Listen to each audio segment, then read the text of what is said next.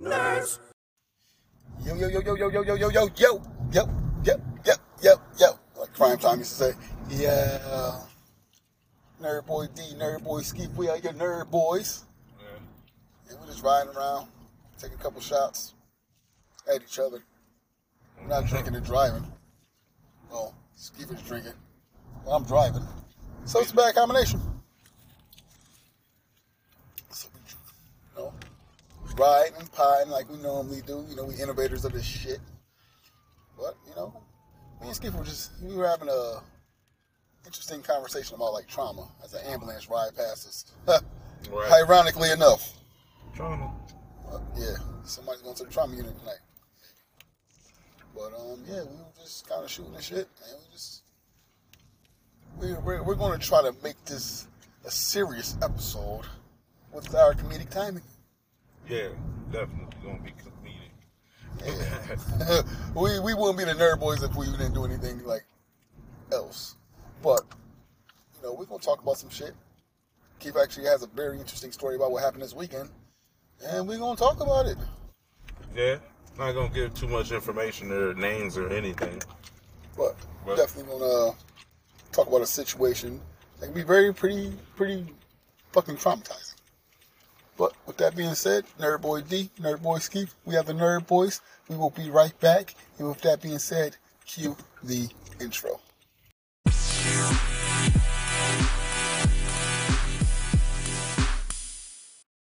Are you ready? Nerd boys, nerd boys, nerd boys, nerd boys, nerd boys, nerd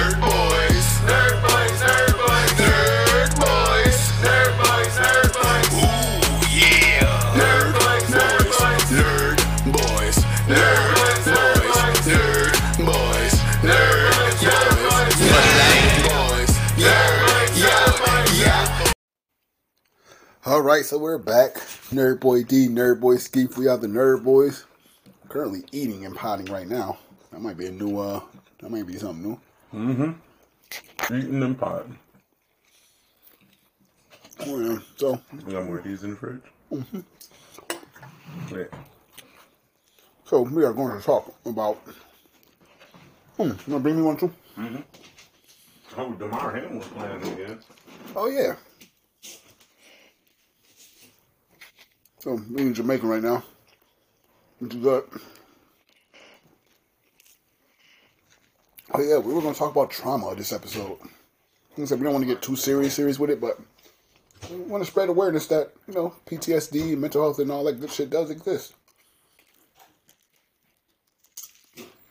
Uh, so we're also having peeled out the beverages as we do this as well, so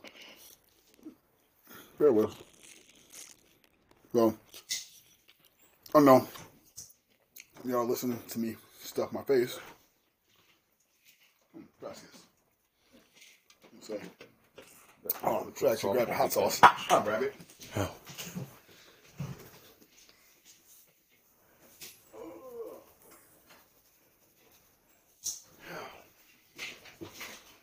Well, I put this on the shopping list and need more hot sauce.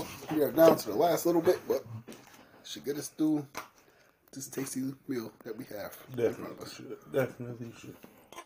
I'm loving hot sauce a lot more lately too. Sipping, sipping on some Vernors.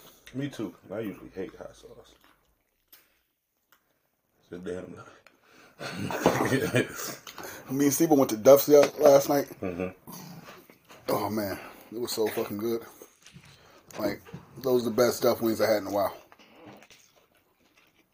I've only had Duff's in my entire life twice. Like when we had that anchor bar, it definitely blew my anchor bar out of the water. Mm-hmm. About a long shot. Yeah. I, know, I like a little kick in my food. You know, I'm pay for it later. But whatever. We get older, stomach get a little more weird.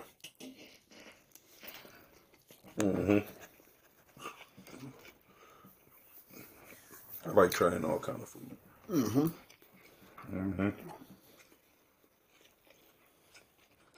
Oh yeah. If you're listening to this, you have people that watch people eat on YouTube, so y'all can listen to us eat. Yeah. Mhm.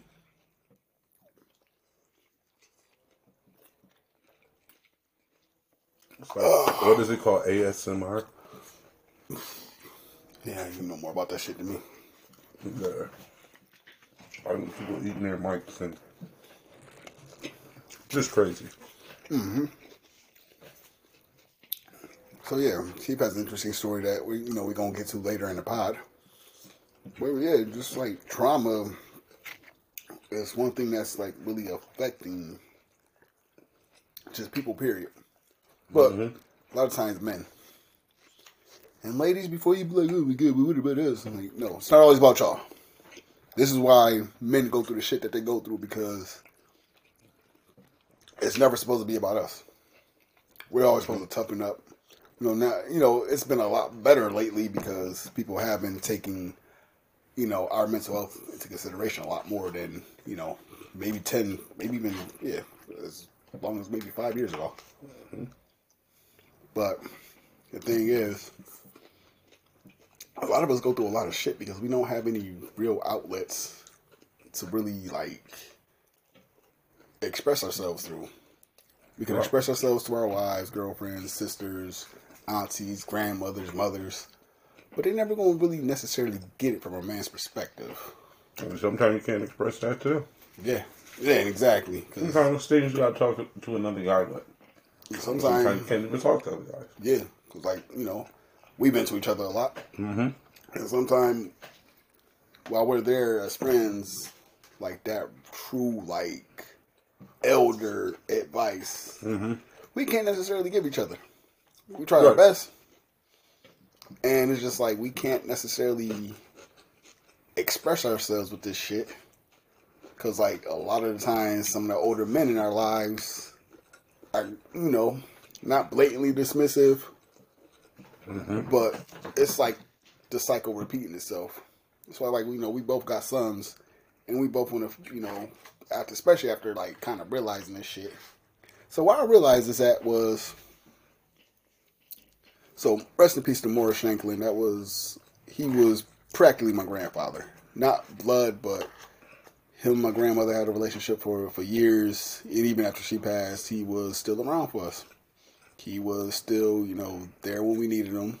You know, his health took a turn, you know, in the past couple of years, so he was relying on the cane last I seen him, um, which kind of fucked me up because it's like he's a man's man. He's somebody that's you know he don't want no help with nothing. He he just is that that person, and you know to see him in that condition it was just like you know heartbreaking to me because I'm so used to seeing him like you know even when he shouldn't be just you know there trying to make shit happen.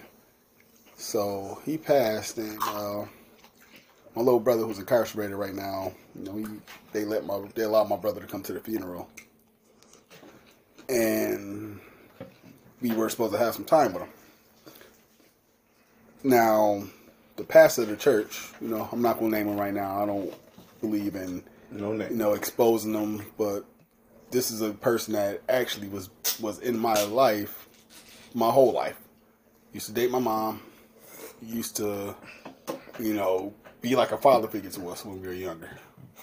Somebody that my mom known before she even had kids. So it was like for him to kind of pull the bullshit he pulled, not only like hurt my feelings, but it, it legit pissed me off.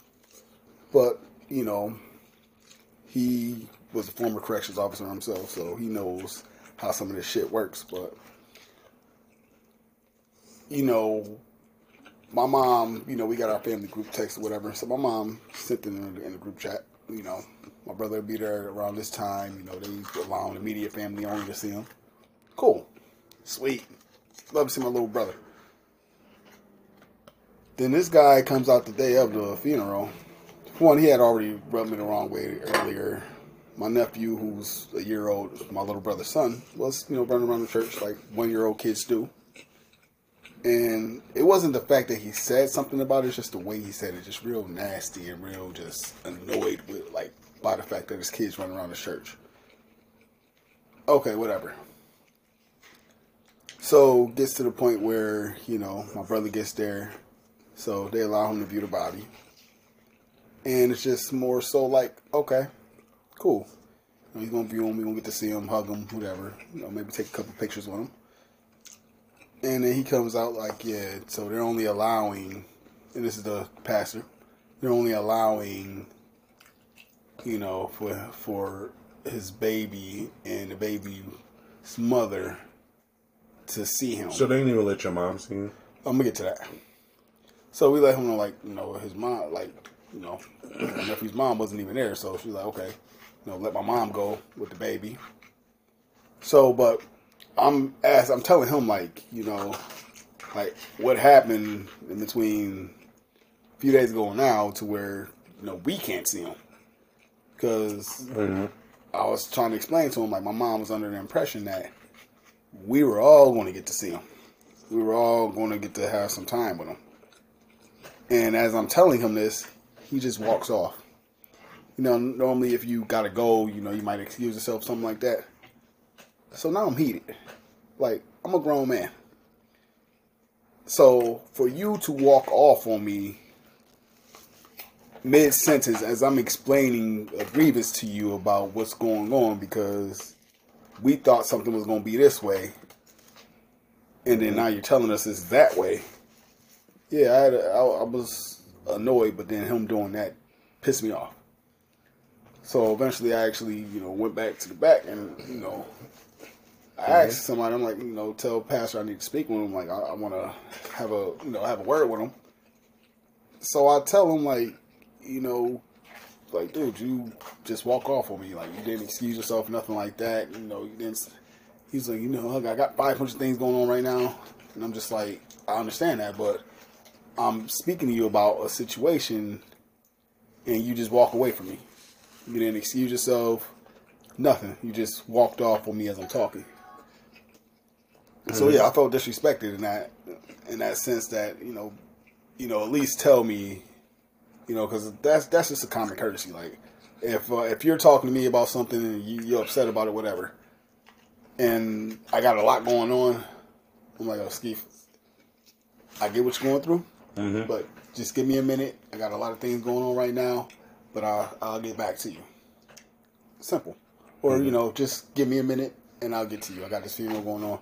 So this dude tells me, not only does he tell me he doesn't have to excuse himself from, from you know, dismissing himself from speaking to me, he also tells me because it's his church, you know, I should be, and he has a lot going on. He tells me I should be asking him what he needs from me. It's like what? For one, fucking person laying in the fucking casket is family. For one, and if mm-hmm. you say that bullshit, lets me know. And then you then you call me sensitive. Like what? The fuck is you on? So I'm explaining the situation to my mom, and I, I legit like fucking break down crying and shit, and then that's when he want to come and hug me and shit like that. Tell me, oh, you know, you have a lot of trauma, do all this death that you've been going Nah, through. you get your hands off me, bro. Yeah, like, and then he's like, you know, get you know, get with my secretary. We'll go out to lunch. No, especially after what I found out the next day. Fuck your lunch. Hmm. So come to find out, my mom spoke to the facility. We actually were supposed to have time with my brother. For whatever reason, this motherfucker, he he took the initiative to get all that scraped. He, because the facility was just as confused as we were. That's crazy. So, and this is what I mean when I go back to my original point that this is an elder. This is somebody that was once like a father figure to me. And the fact that, you know, I came to him with a grievance and he calls me sensitive. And he supposed to be a church person. Yeah, he's a pastor. This is his, his church. His church that he built from the ground up. That's why I don't. I don't believe. I believe in God and stuff. I don't believe in church. Not, not at all. They all humans speaking book. Y'all speaking the same thing. Why is the churches next door to each other? I don't know. Yeah. He's, uh, who can preach the better bullshit. And it's fucked up because There's some good people out there. Don't, I ain't Yeah, that's what I'm saying. It's fucked up because you do got people out here that's really trying to preach the word of God. Mm-hmm. That's really trying to do right by the community. And then you got ass clowns like this.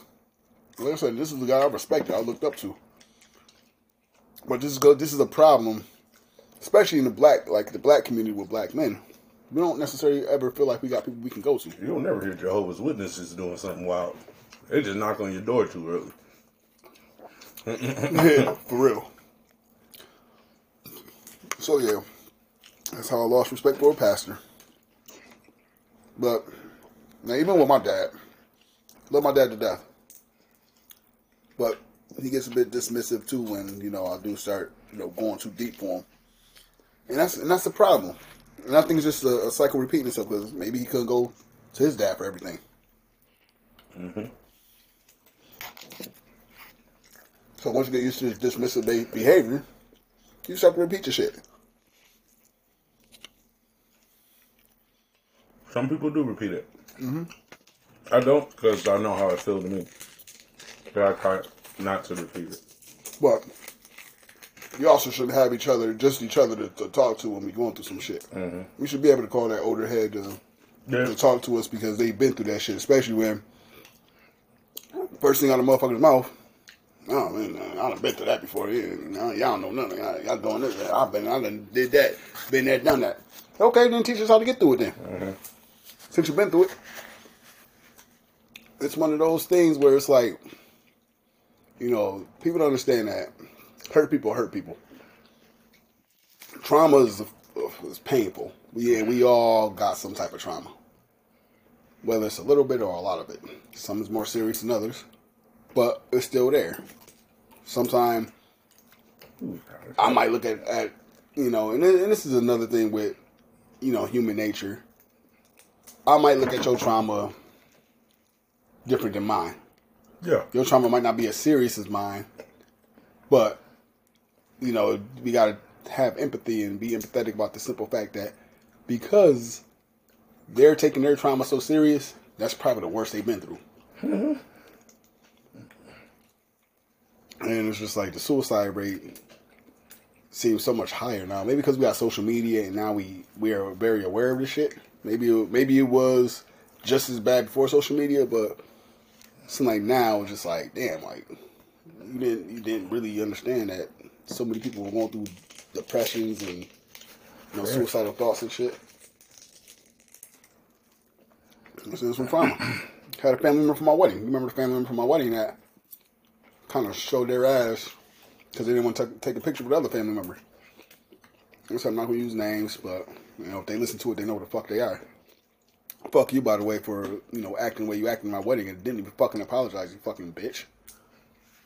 But again, trauma creates anger, and not to say that traumatized me, but that hurt my feelings. And if you think I'm sensitive, fuck you, I am. Mm-hmm.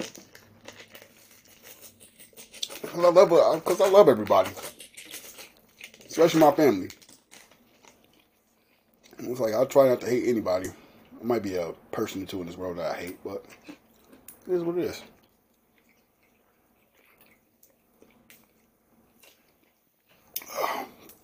Burner ginger ale is the fucking best. I love Vernors. I like all those pop flavors. I ain't got the flavors of pop. Dr. Pepper, root beer, Vernors, all them awkward joints. That strawberry cream and Dr. Pepper is fucking amazing. Mm-hmm. Awesome. I ain't gonna like it like that. I had a coffee flavored Dr. Pepper before. I got it from overseas, though. That that actually seemed like it would fit though. Not bad. Hmm. Yeah, Yeah. caramel pudding joint. Oh, that, that Kit Kat, That was good as hell. that was. Shout out to my guy Jonathan for that too. Jonathan, uh, he said it's a place in Canada that he got, I got to get the exact place, but he let me know. It was like, yeah, it's a place in Canada that he actually got that from. At least pistachios is doing it right now. mhm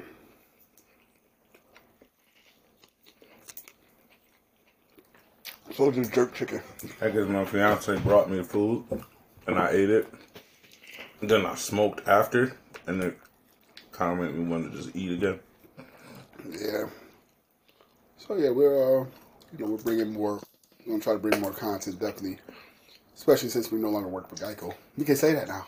Yay! Yeah. They was cool though. People I worked with was cool. Yeah, I love them. That was my man Andrew G, my homegirl Talia. Just name a few. Shout out to Jess. It's my, it's my nigga. She white though. Shout my nigga though.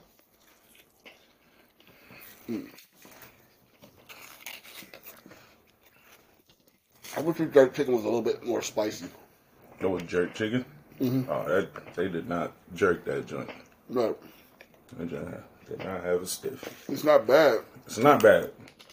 It don't taste. It just tastes like chicken and rice. What I got from them? What did I get from them last time? I can't remember what I got from them last time. I never get jerk chicken from Jamaican restaurants. Never.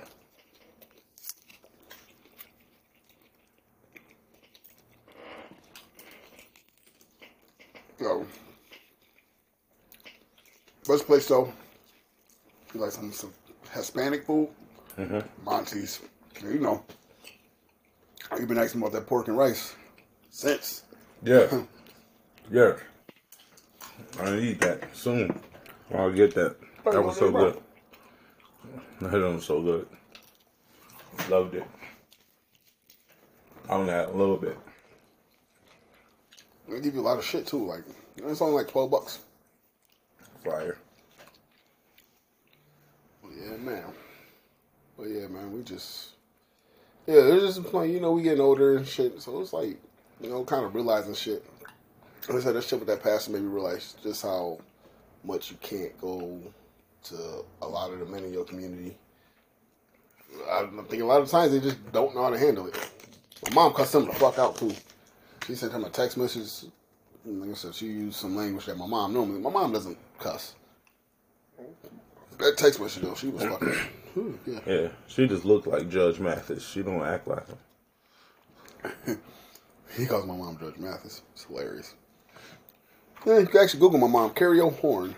That's H O R N E. C A R I O L H O R N. Might see pictures of the box cut. I might see her in her uh, police uniform with Morgan Freeman, the gray joint out. Y'all might see it. Leave my mom alone. at least, like, you know, make it seem like to our listeners that I somewhat defend my mom. Where? Because he doesn't do this when we aren't filming. He Yeah. lets it happen and he points at her as I do it. Yeah, I'll laugh too. It would be funny though. She laughs. My mom has a great. She's a great sport. She has a great sense of humor. yeah, plus she's old, so she forget the joke five seconds later. She's only, she's only fifty-five. Yeah. But oh man, let's let's take another shot. We're no longer driving. We're in the house eating, so we can take shots of stuff. yeah. Take a shot before this story time. Okay. You can take a shot. Oh, I might have to open up the other bottle in a minute. I have to open up the other bottle in a Ah, minute. you might as well open up the other bottle. There you go. might as well open up the. Skip is the reason why I cannot keep alcohol around because he drinks like a fucking fish. I do, and the thing is, it's because it takes a lot of alcohol for me to feel something, which sucks. So pretty much by the time I'm fucking whacked out of my mind, this motherfucker's still catching up. Yes. And the thing is, it don't take a lot for me to get. It takes a lot, a lot for me to get drunk. So I don't even get drunk often. But for me to just feel wavy and I, unless I drink like early in the morning, where when there's nothing in my system, pretty much, or I didn't. If I don't drink for like a week or something, that first shot is like crazy. But when he gets sick, he gets sick. Yes, That's probably the only difference. I don't really get sick. That's why I don't drink that much. I can't drink to where I. If you ever, if you see me fall over drunk, I'm about to be terrible No, the next day. That's why you don't catch me like that. You've not caught me like that in years. It's not happening. Yeah, I know my limit. I'm one of those people that know their limits now. will And sleep all day. yep, I slept a full 24 and some change hours. At my apartment. Yes, At my apartment. It was fucking. I, did, I didn't eat anything the whole day. I I drunk stuff, but not with a cup. I just go to the faucet, put my hand under, just drink as much water as I can until I feel it might make me throw up, then went back to sleep. I literally slept the whole day. Yep. So, uh, sorry, my mouth full, everybody. Um, you didn't have no follow up joke. I'm actually surprised. I was, I definitely did. Now it was just too easy of a joke. Yeah. just too easy to just get at that one. Should've said it. I'm gonna say, I'm gonna, I'm gonna save it for another time. You do something you didn't even know was crazy. like great podcast. Oh. So, okay. So, are you, are you ready to tell your story yet? All right, story, Story time. story time. It's actually happened about almost a week ago. So I'm at die. my yeah, almost died. Me and and my son. He actually surprised. Not even like he had more of a chance possibly of dying than I did. But then me having to go get him put me in that line of fire. But we we're all just hanging out on the porch, talking. My son, I didn't really fully know at the time, but he in the bounce house because he never got inside of it. He just liked being under the steps of the bounce house where you can't really see him. So he never really liked. He'd get inside of it every now and then, but then he'd just be sitting outside under it. So me, my friend is across from me, and another friend is sitting next to the person across from me, and then it's another dude sitting next to me, but on the steps. That's actually my first time ever seeing him. I I don't even think I've ever heard his voice. I don't know his name or really anything like that. But we're sitting outside, and then my friend says, "Hey, these dudes then walked past this joint a few times. They look suspicious." I look back and I see what they wearing, like hoodies and like the Pooh Shiesty mask. I'm like, yeah, that is kind of crazy. But as they walking past, they don't look over at us. So I'm like, well, they ain't looking at us. They just walking past. So I ain't fully thinking nothing of it. And we had a, I'm not even on go because we had a one year old's birthday party. It was my niece's birthday party. So not even two seconds after I turned back around, after looking at them and saying what I say, like it's wild they dress like that. Not even two seconds, I look back around to talk to my mans, and I just see his eyes get big. And then I hear a girl start saying, "No, no, no, it's kids here," and then just a bunch of shooting. So I get down, I look around. This is before I know my son is still outside. I look around, I don't see my son outside. I don't see like no anybody. So I'm like, all right, just get up and go in the house after this is done because I think he in the house. And then as I look to the street, I see my son come from under the bounce house. My heart drops so hard. So now I gotta go down the steps. As I'm going down the steps, I see the dude still sitting there. I'm like, why is this nigga still sitting there? Why this happened? I don't know. He's the one being shot at right now. I just hear it, not paying attention, looking for my son. I go down there, grab him, bring my son up the stairs. He didn't even touch the floor. Grabbed him in the air, go in the house, holding him. We on the ground. They stop, and then they start shooting again. And then all I hear is, "Man, bro on the porch gone. Yeah, he dead over there." I'm like, "Yo." And the thing is, I I didn't know that. He's I'm just in the heat of the moment. I'm just like, why is he still sitting there? I'm about to grab my son because my son ain't shot or nothing. So I'm like, I'm not thinking the bullets is actually coming this way. Uh-uh. I'm like, all right, we grab him, get him in there. But this dude is ne- like getting shot as I'm grabbing my son. Cause uh, the dude, I, all I see is like the one dude kind of running up, but I didn't stay to fully pay attention. Like I just grabbed him, Yeah. got in there. Dude, that's on the porch. He pretty much sitting there because he's already shot. Yeah, he already gone. He was actually looking down on his phone when it started, so he probably never even seen it coming. But he, uh, yeah. So me, my son already had to see him already shot up and stuff as I'm he's walking up after getting from under the bunk house, walking up as they shooting. We had to have already seen him sitting there like that, but of course he don't know. And as I'm grabbing him, I don't even know my son is okay yet. I pick him up, grab him. I'm not even looking as I grab his arm. I'm just grab him, taking him and I'll put him down. I don't even know until he say firework. That's when I know I'm like, and I'm just sitting on the ground shaking. I don't know if I'm shot. I don't know what it feel like. Gotta be. That, that suck. Like, yo, I had, you know, guns put to me a few times. Like, the first time I, I really, that really stands out was when boys came and ran. We had the house over on Dunlop. Mm-hmm. And, like, I heard that knock at the door, thought it was my cousin. Next thing I know, I got two guns in my head, one on, one on each side. Third nigga walking up, as they trying to tell me to come in the house, don't run, all this other shit, and then I run. like I, I'm bracing myself to get shot after I ran. Ran all the way to fucking Moan House, Nerd Boy Beans. it was happening on his birthday, matter of fact, and uh, his mom they thought they was they thought I was just kind of like coming to play a prank on him, some shit. But I'm like, nah, like I fucking got run. Fucking just had guns put to me. And that dude got hit up a lot of times.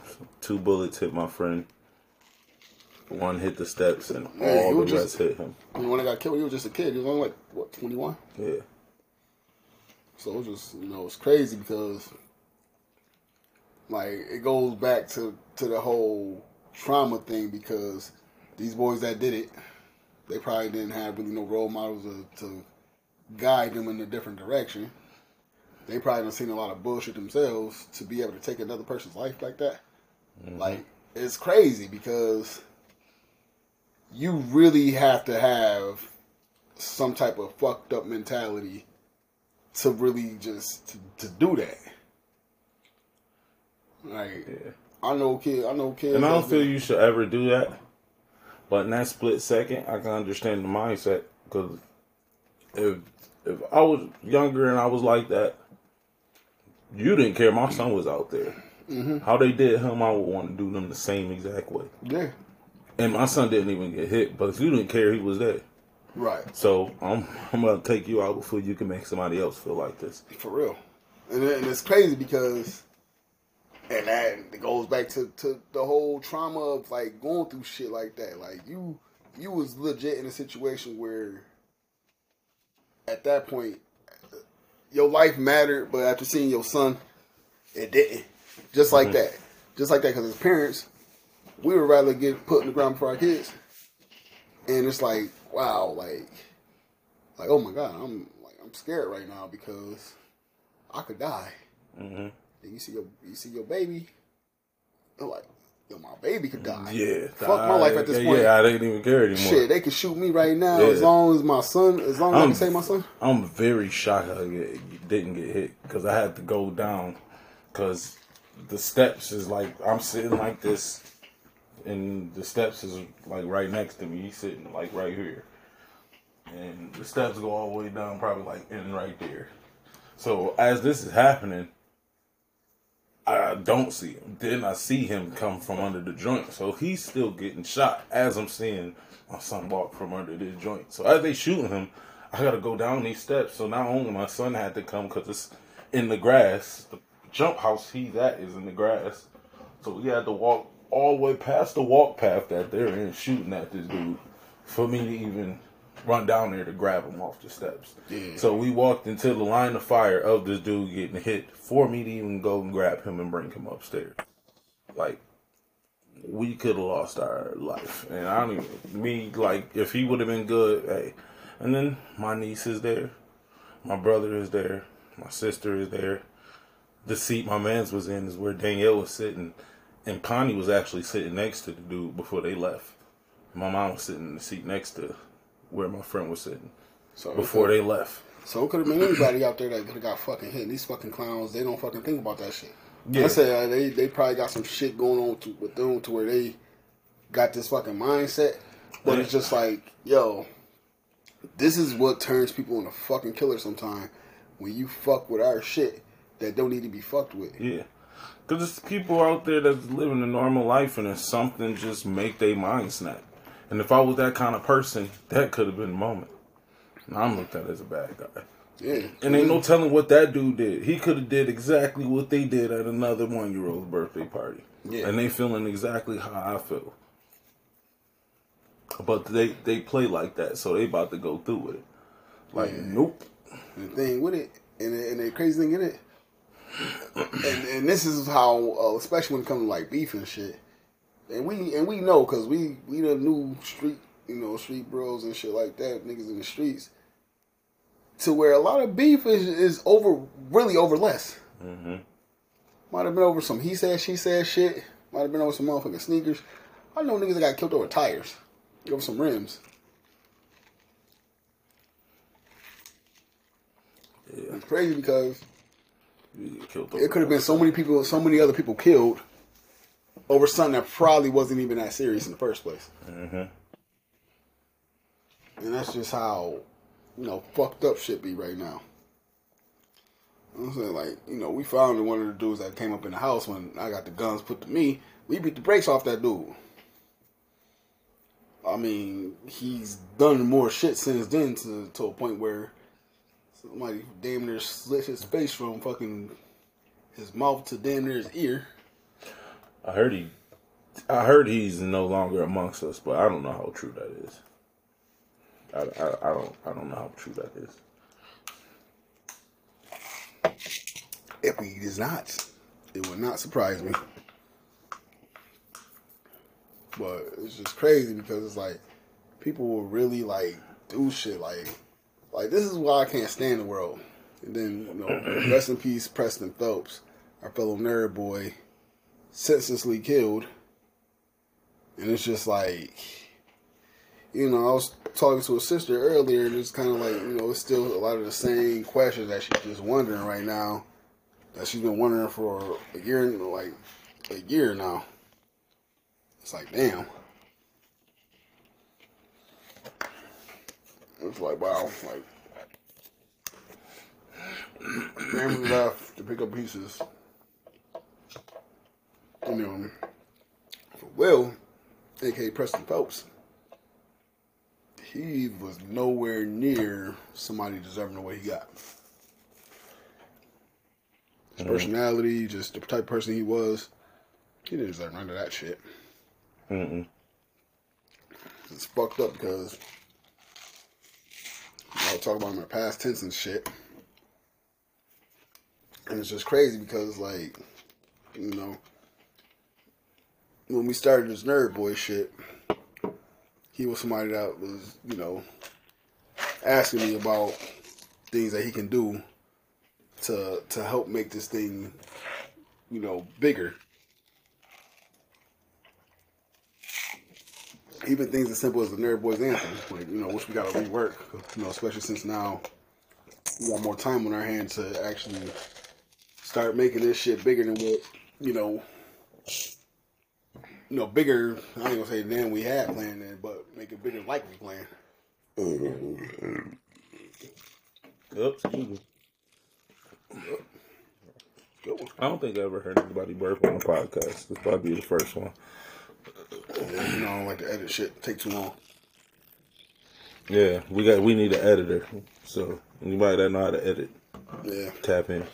I might pay you in beer for right now, but uh, which is speaking of, I, I got beers in the fridge too. They're just gonna make me feel fat. It's light beer. Oh, that's even worse. Light I'm just like- it's like drinking pop. It don't do anything. It's just like I'm drinking it because I got a beer. Well, I only drink light beer because as soon as I start feeling something, I pee it out. I don't feel anything off of beer. That's When you start peeing it out, yeah, that's why I, don't, I feel like beer is really just giving me a beer gut and not giving me the feeling. see. Next time the Buffalo on tap comes to Buffalo, I think normally like around February, March it comes. Mm-hmm. They be having all of them exclusive beers that have like 13, 14, 15 percent alcohol. don't fill it off of those. Yeah. If you don't fill it off of those, you like really the god of fucking drinking. Look at how much alcohol is in tequila, and I don't drink a lot so far, and I'm alright right now. Like I don't. Wait a minute, you down that whole shit? Yeah. The fuck? This cup was like halfway full. There's at least like three shots in that motherfucker. It was. It was a nice amount. It was a nice amount. Hey man, I'm just having fun. this is my first time my son ain't been with me since that happened. Yeah, as a parent, you get overprotective. Like, you know, I got three girls and a boy. My boy's the oldest, about to be 17. Then I got my my middle, my Talking oldest girl. Nessa, right? Huh.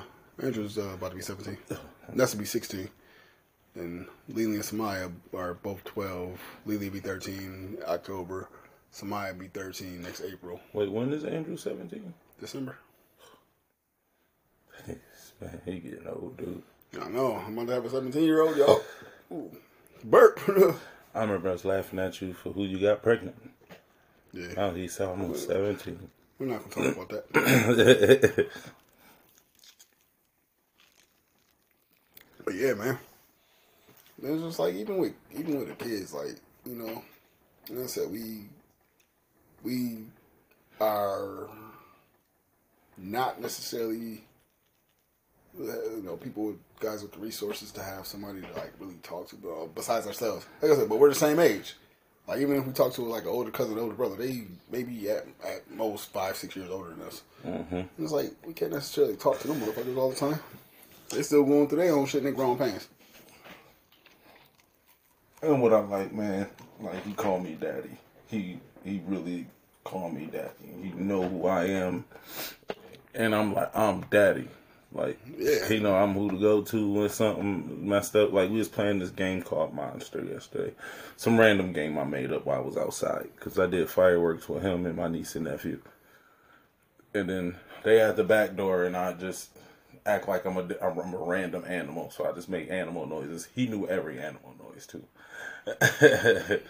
and then I just act like a monster. And then I came in the house. He started crying because the monster gone because I didn't came in the house and closed the door. And my niece still trying to keep the illusion going. Like, no, the monster's still somewhere. He like, no, the monster just daddy. I'm don't just throw it off like that. the monster just daddy. I, I love that he understands that though. Like he Crazy. understands. They actually he speaking real words now. yeah, you know, Christmas, Santa Claus. We was watching this. We was watching a video D last night, and it was like the Earth hugging the moon, and he was Earth. I'm like, hold on, what's that? He was Earth. I'm like, wait, all right. So now I'm intrigued. I'm like, all right, well, what's that little one next to it? He was Mercury. I'm like, that's not Mercury. That is the moon. But you know what Mercury is, dude. and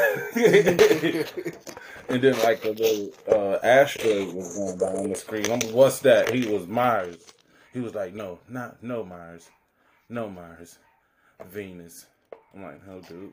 I'm like, you know a lot, dude.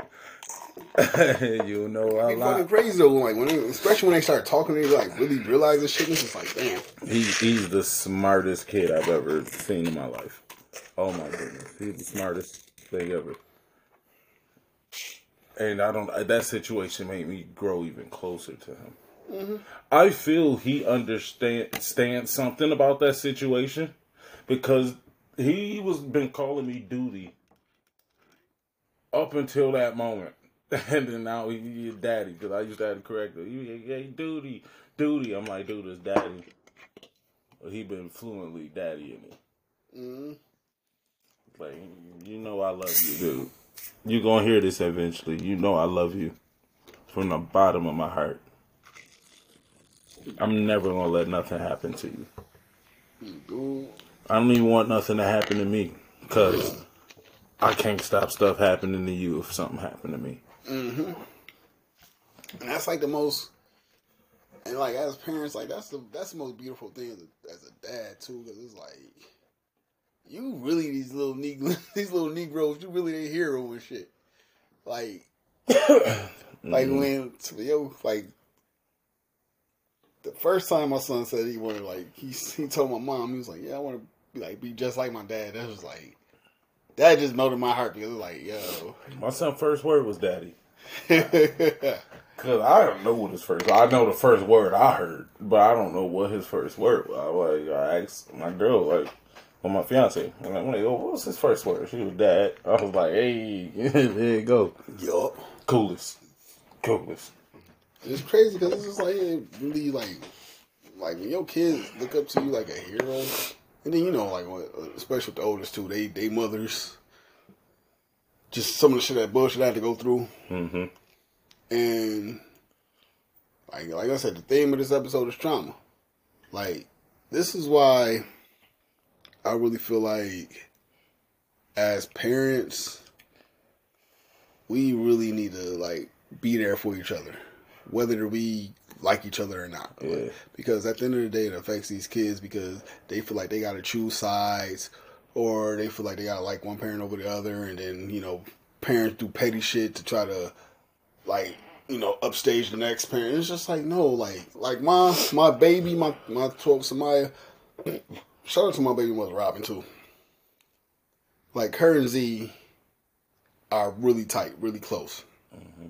Shout out to my man Joe Brown too. Joe Brown is my wife's ex boyfriend, but he's family. That's like uh, I look at that man like a brother. And anytime he comes over to see Lily, you know, and he knows Samaya or any other uh, like maybe Ness or Andrew's here, he still will make it his business to make sure he brings them snacks because he always brings Lily some type of snack or something. He always makes it his business to make sure that if he's bringing for Lily, he's bringing for everybody else. Like, and I love that man for that. that that's that's my brother right there. And people just they don't understand the, the fact that like, like that's your girl. Actually, like, like y'all cool. Yes, why not? Me and my ex been friends for. From her not being my girl, we've been friends for over ten years since we stopped being together, and we ain't touched each other since. Like, Yeah. like nah. That's like I could really be friends with like women because I like who I like. I, I'm not a person that smashed a bunch of people because I'm. I don't just get. I just don't want to smash because you look good and it's possible. I really got to have some kind of something for it to be anything, and it take too much time for that to happen. I'm not gonna find that one night at the club.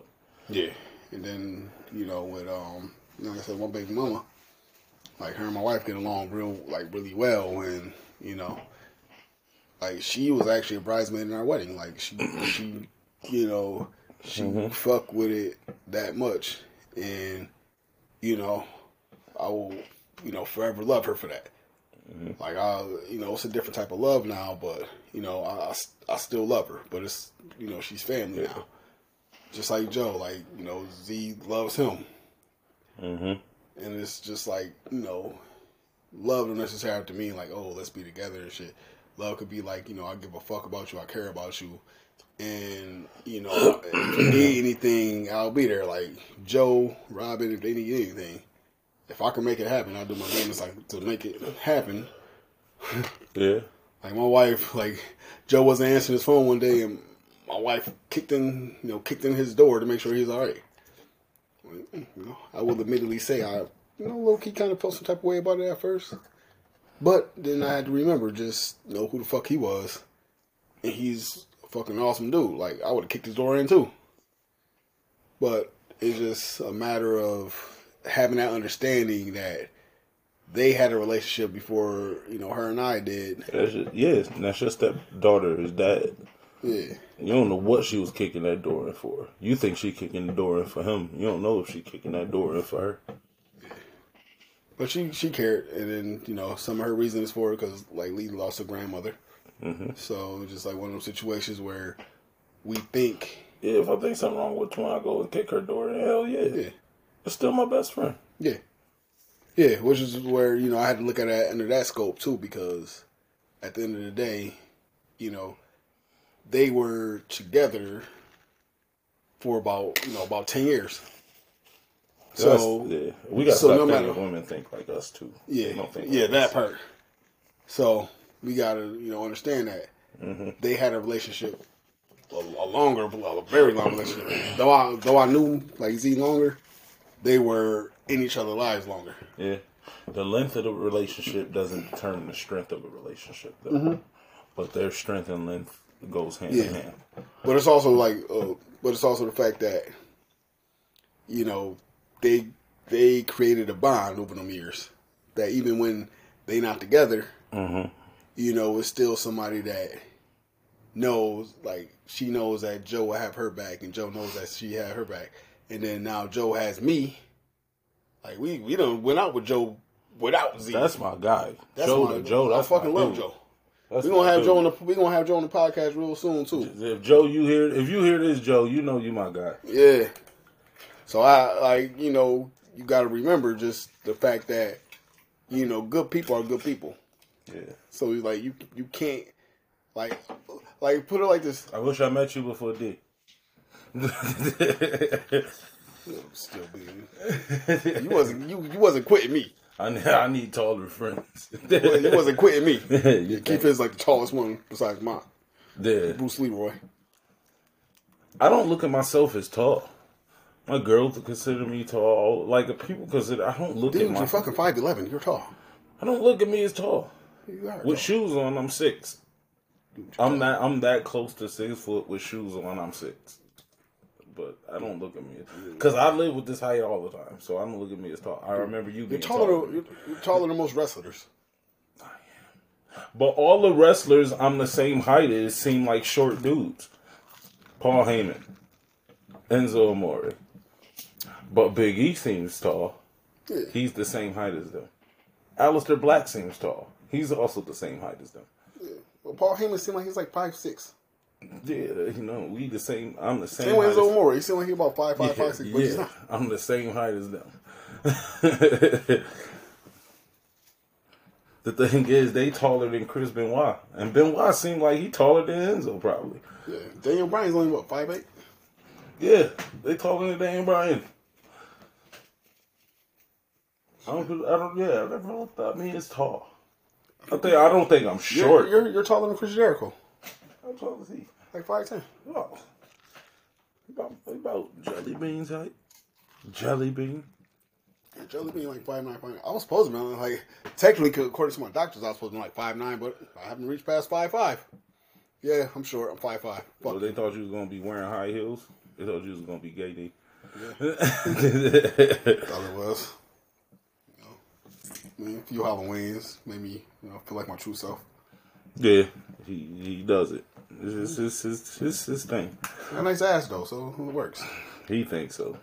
You know I got a nice butt, It's like Diesel. I don't I don't want a di- no. but it's fat though. No, it's a diesel. You got a diesel, but nobody wants that. No, uh, no, no. Nobody got no soft diesel. over the years. Uh, nah.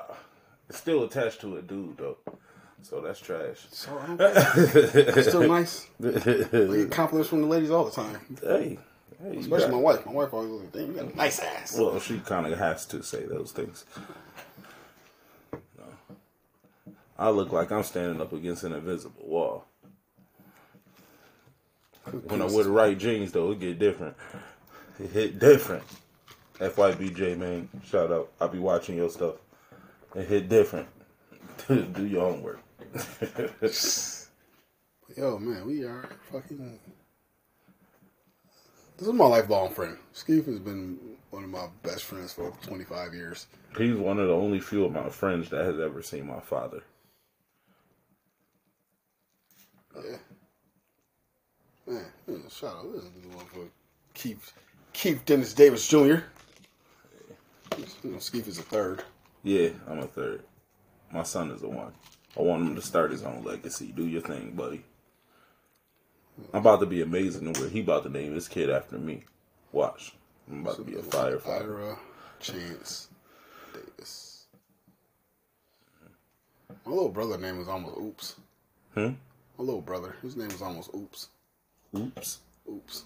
O O P S. That would have been hilarious. That would have been hilarious. That would have been great. I think I thought my mom was like joking when she said it. I think she was dead ass serious about naming him Oops because he was a, he was like one of those Oops babies. Because you know my mom was like, I don't want to say what her age was. You can say what her age was. Who? My mom's. Your mom's age She had death. was seventy two. Yeah. Close. I was about to say. I was probably. I was probably under by ten. I was rounding it off to the lowest one hundred. I was talking to my brother a couple weeks ago. You know, we had a um, I had called him. He was saying, was like, yeah, my name is almost oops. I was almost yeah. I, I fucking miss my brother, dude. Like, I really hope everything works out to where he gets out. That's why whenever Dev you uh conference me in in the Devon, I make sure I make the call funny the whole time, Cause he's a funny fucking. He, he's really funny himself. and I know he needs that. I know in there he need that that lift up and that laugh and that all of that, and to know we still out here caring and and, everything for him. Like when he get out, the first picture, the, the first picture I want to take was the motherfucker was like carrying him like this. Because he, you know, he long as fuck. He like he a good six one right here. We gotta go visit him soon. yeah, he Now we um got the time. he in Rochester, so We got the time.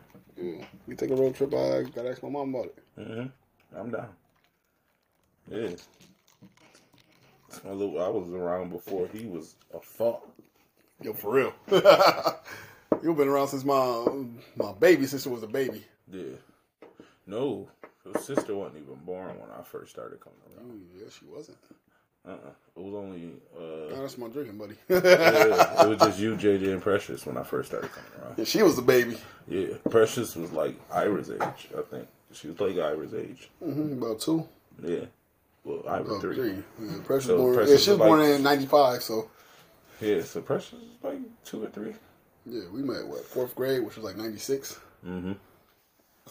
Oh yeah, so we've been knowing each other almost 30 years. Been best friends like over 25 of them. Mm-hmm. Yep.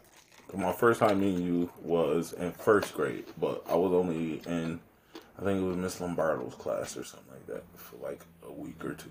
And then my dad put me out and put me back in school 90. That's where mine went. He put me back in there. And then I was in there until second grade. Second grade, I went back to 90. So let me tell you about mine. Th- th- Bruce Leroy. Bruce Leroy. So this is funny how everybody's so fucking connected. So, Nerd Boy B is married to Skeef's sister. Now, I used to live down the street from B's family. So B used to be around when we were younger and we just didn't realize it. Right. Yeah. Now, B actually knew Bruce Leroy from when they lived in the projects many a- years before that. Yep, they used to call him Bobby Sweats. Billy Sweats. Billy Sweats, yeah. Where, uh, where they got Billy Sweats at? Billy Sweats. What was hilarious is how everybody's so connected. Then, God rest his soul, nerd boy Preston Phelps was Mont's, Bruce Leroy's, roommate since college. they were actually roommates at the time that, you know, our dear friend unfortunately left us. Mm-hmm. Which gets even crazier because, you know, my little cousin Tani, her mom's Jatan, Preston Phelps' sister knew her from when they were kids. Hmm. And then talked to my godmother Ann, my wife's auntie, like her mom's sister, Tiffany, used to be across the street from us when we used to be at Ann's house on Timon. Twins aunt knew my gra- like knew my grandma. Like they grew up together. yeah. So So- aunt, the fire one. She she was so cool though.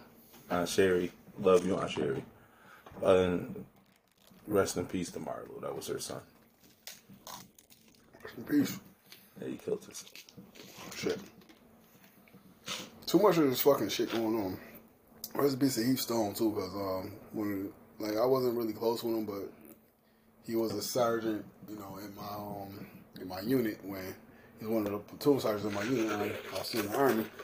Yeah, I was in the army. I don't know if I told y'all that before. Probably did. But um, yeah, he, you know, he was going through some shit. Like even with suicide, like I don't consider those people weak no more. Because one thing that somebody said to me was just like, like how somebody said like, like I was talking to a guy, his brother took his life, and he said that his mom told his brother like like how can you be so selfish to want to leave your family? And then his his response was like, how can you be so selfish for me to for wanting me to stay here and you know pretty much deal with my misery type of shit. I kind of look at shit from a different perspective. Like I, I don't see people that commit suicide as weak because I think that's the most ballsiest thing that you can fucking do. But I still do look at it as a situation that why would you leave your family devastated like that? So I, it, it- it's it's a conflicting feeling because, like I said, I, I lost an aunt to suicide, and it's a very conflicting feeling because you don't want to look. Like I said, I don't look at them as weak. I look at them as probably more ballsy than anybody because they actually went through with that fucking act. But I still look at it as like somewhat selfish because of the the simple fact that you know you probably do got people that can help you. I can't even say it's ballsy because the ballsy thing would have been dealing with the thing that was bothering you and you couldn't. Yeah, So I can't even say it's ballsy. That's kill yourself is the easier way out. I It- it literally. I literally saved my son knowing I could die in that moment. Either one of us can die. Then I go and kill myself. So I'm no longer here to protect my son. So everything I just did that day, I, I damn near could have just let whatever happen happen. yeah. And I know what you and I and I get what you're saying. But like, if you hang yourself, you gotta deal with the fucking fact that you lose this fucking consciousness, and there's nothing you can do about it. That's why I say ballsy because like it's it's crazy. But, But Will, I'm Will- not them. I don't on. know what they go through. Hold that thought. Running out, running out of time for this first hour. We only get an hour to record this shit. But we'll talk about it when we get back. So, yeah, we'll be right back with the Nerd Boyz podcast. Nerds! The Nerd Boyz podcast will be right back. I need my, I need my cup. I need my, I need my drugs. I need to get you so high. It's something about this in life. Ain't nothing changed but my pain, yeah. But I'ma keep it moving. I'ma keep it rolling. I'ma keep it buzzing. I'ma keep it moving. Oh, we'll be back on the Nerd Boyz podcast. Nerd Boy D, Nerd Boy Skeef. We have special guest today, Michael DeMara. Mr. DeMara, how you doing? What's going on, man? Yeah, we talking about how we all fucked up in the head and got trauma and shit. Can you relate to that? I believe every person walking on the face of this walking on the face of this planet has encountered something that has a long lasting effect on them. Yeah, Experience shape the person you are. for real. The crazy thing about it is just like sometimes what's little to me might be huge to you. And vice versa. Mm-hmm. Everybody has different triggers. Yeah. Everybody has different boiling points. Mhm. And every and everybody deals with their issues and their experiences in life differently. Yeah. You understand? Like I I lost my grandmother four years ago. Died right in front of me off the fucking blue. And it was just like that was traumatizing like, like actually being there when she took her final breaths. And like, you know, Skeef, you know, he explained his traumatizing situation that just happened just, you know, barely a week ago and it was just like the fuck. You know, he went from being scared for his life to being scared for his son's life. And as a parent, I get that shit because you know for our kids, you know we'll die for them. Absolutely. And the thing is, you never, you could easily just say, "Yeah, I died for my kid," until you in that situation where you have to possibly die for your kid. Right. I, oh, I th- always thought that. I'm like, yeah, I died for him, but, but I always never knew If that situation that you arrives, almost had to die for. yeah, like, oh my god, just it's easy to throw it out there. Like right now, would you fight Mike Tyson for a million dollars? Hell yeah! Until that situation arrives, you might think about it. When you see he oh. ain't got gloves on, you might think about it. Like, but when I you mean, I really put in that situation and you go, like, I literally yeah, I guarantee. him Like, ahead mean. It was the most important thing in that moment. I get that. Um, I've, I've had experiences in my life where I've had to put what my child and my stepchildren and my wife at the time.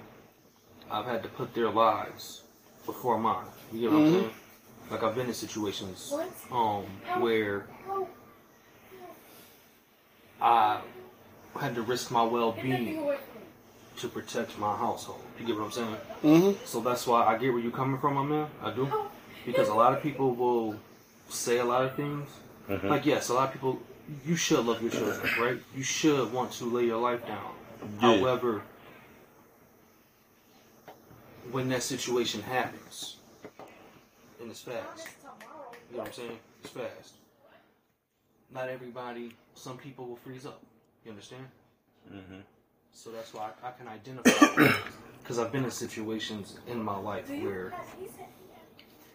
my household, I have to be the one as a man, as a man, as a father, as a husband. I have been in situations where I literally have to live up to the meaning of I have to provide, protect, and defend. Mm-hmm. Rosie was telling me, like, he stopped thinking about his foot being shot when he seen me on the ground shaking, holding Ira. That's all he seen was me just holding him on the ground shaking, and he didn't know if he was all right. And he said he he didn't even think about himself. His heart dropped too. Yeah, and, and that's when you know somebody like loves and gives a fuck about you too, because he shot. Yeah, Even if he knew he was shot at the time, him seeing you and the love he got for you, the love he got for your son, like th- this is family. mm-hmm. Broski, forgive me about the wedding shit. I love you, man. But at the end of the day, like even hearing about Broski, like just hearing that he okay, it was like wow, like shit, right. like got shot. And when you love and care about somebody, it's just like the fuck, like He took the bullet that could have hit my sister. like Z and I were at the Golden. We were at the Nugget one time for one of Steve-O's parties. Steve was like my big brother. You know, um, he those parties. You know, he's a you know, fashion designer, product promoter, and he had a party. I went to get the car. My wife, you know, we were boyfriend girlfriend at the time, but she was inside the Nugget, and the part, the the parking spot I was going to take, somebody took that shit. I'm like, oh fuck, motherfucker. This right in front of the door, you know, I could just went parked the car, went, got her, put her in the car, whatever, been gone, been home. The spot that the person that took our spot, they start shooting and they shot in the air and the bullets came down and hit that person's vehicle. Exact same spot I was about to park in. I was about to park in the spot and he had a bigger, you know, he had a bigger vehicle. He had like a uh, Escalade, Cadillac Escalade. You know, my wife drives an Equinox, much smaller vehicle. Right. So, which means that one or two things could have happened. Her vehicle, her vehicle would have got shot up regardless. If, if I would have took that same spot, her vehicle would have got shot regardless. Oh, but oh, oh. it would have been would that vehicle have got shot with us in it, or would that vehicle have got shot empty? 'Cause Like I said, I was about to come get her. So I, so had I parked at that spot at the time I was supposed to park at that spot, I would have went in, and got her. By the time we got out there, the shots probably would have rang out. It just would have been the question of if we were in the vehicle or not. And judging by the fact that the guy's hood got hit versus how the size of her vehicle versus that vehicle and the position of where her vehicle would have been, those bullets probably would have went in the fucking car, like not the engine, not the hood area, but they probably would have potentially went in the car, potentially either hitting me or my wife. So it's just like things happen for a reason too. And you know, we this whole podcast is about trauma, and just like you know, sometimes trauma could be thinking about the the what ifs because our brain is so unique that that shit really start to think about like, damn, what if I was in this position? What if I was there? What if what if my wife was there? What if my kids were there? Like, what if somebody I love was there? And then you start the mind start playing tricks on you, so it creates this traumatic situation in your head. Granted, you may have created it, but granted, us as human beings, we really start thinking more and more, probably more than we should, but that's the that's how the brain works. The brain is so unique that even we don't when we don't want it to think, this shit thinks. Right. I had eight people I was blood related to there when it happened. Well, the four of them left, but I was still blood related to four other people. And that's just blood related. Yeah. Like, that's wild. I think my daughter just farted. You know, uh, I'll, I'll- I'll say this: people's life experiences. Um, I, I, I- I view the experiences you go through in life as uh, permanent scars, right? Mhm. They either bring out the best in you or the worst in you. Yeah. Because you could take somebody who's gone through this situation, that situation, so forth, so on, etc., etc., and that person experiences can make it where they are the type of father and husband that their family needs them to be, right? Mhm. But on the flip side of the coin, you also have that person who went through those same situations and it made them be the complete opposite. Yeah. You know what I'm saying? So everything is a double edged sword. Mm-hmm. And a lot of times, when it comes to trauma, a, a lot of times people, when they handle things, a lot of times people are actually silently asking for help. Yeah. People don't understand it. Like a lot of times, a person who's going through Yeah. situations in life, they're asking for help. They just don't know how. It's not always a person being ashamed. Sometimes the person doesn't know how. How. They don't know because everything has everything has to have a foundation, right? Their foundation to, for them asking for help, they don't know where to begin. They don't know where to start at. Alright, So let me let me let me put this on you. I was talking with the, talking to Keith about this the other day. Right. Well, not the other day. Well, the other day, but earlier too. Um, and just correct me if I'm wrong. Go ahead. So, all right. So like Morris Morris Bud Shanklin. Bud was not biologically my grandfather, but my grandfather. That was my mom's stepdad, and Bud been in my he been around since pretty much before I was born. He's your grandfather. Exactly. So my little brother, you know, is incarcerated. So he, and this is, I'm, I- I'll tell you offline who this pastor is. He's a piece of shit. Okay. So this pastor used to date my mom back in the day. Been in, been around since before me or my brother was born. Okay. So they allow my brother to come see my grandfather. You know, and I'm gonna tell you the point of all this once mm-hmm. I get done. Go ahead. So once my brother comes, you know, they got him in shackles and shit. My brother's 18 years old. Oh, I don't have permission. So we excited. We're like, okay, he gonna see the body, then he'll get to sign with us, whatever. This guy, this pastor, former corrections officer, so he knows the system and shit. So he tells us like, okay, well, you know, they're only gonna allow his child, his baby, and his baby mother to see him. Their mother not there, so they allow my mother going. So,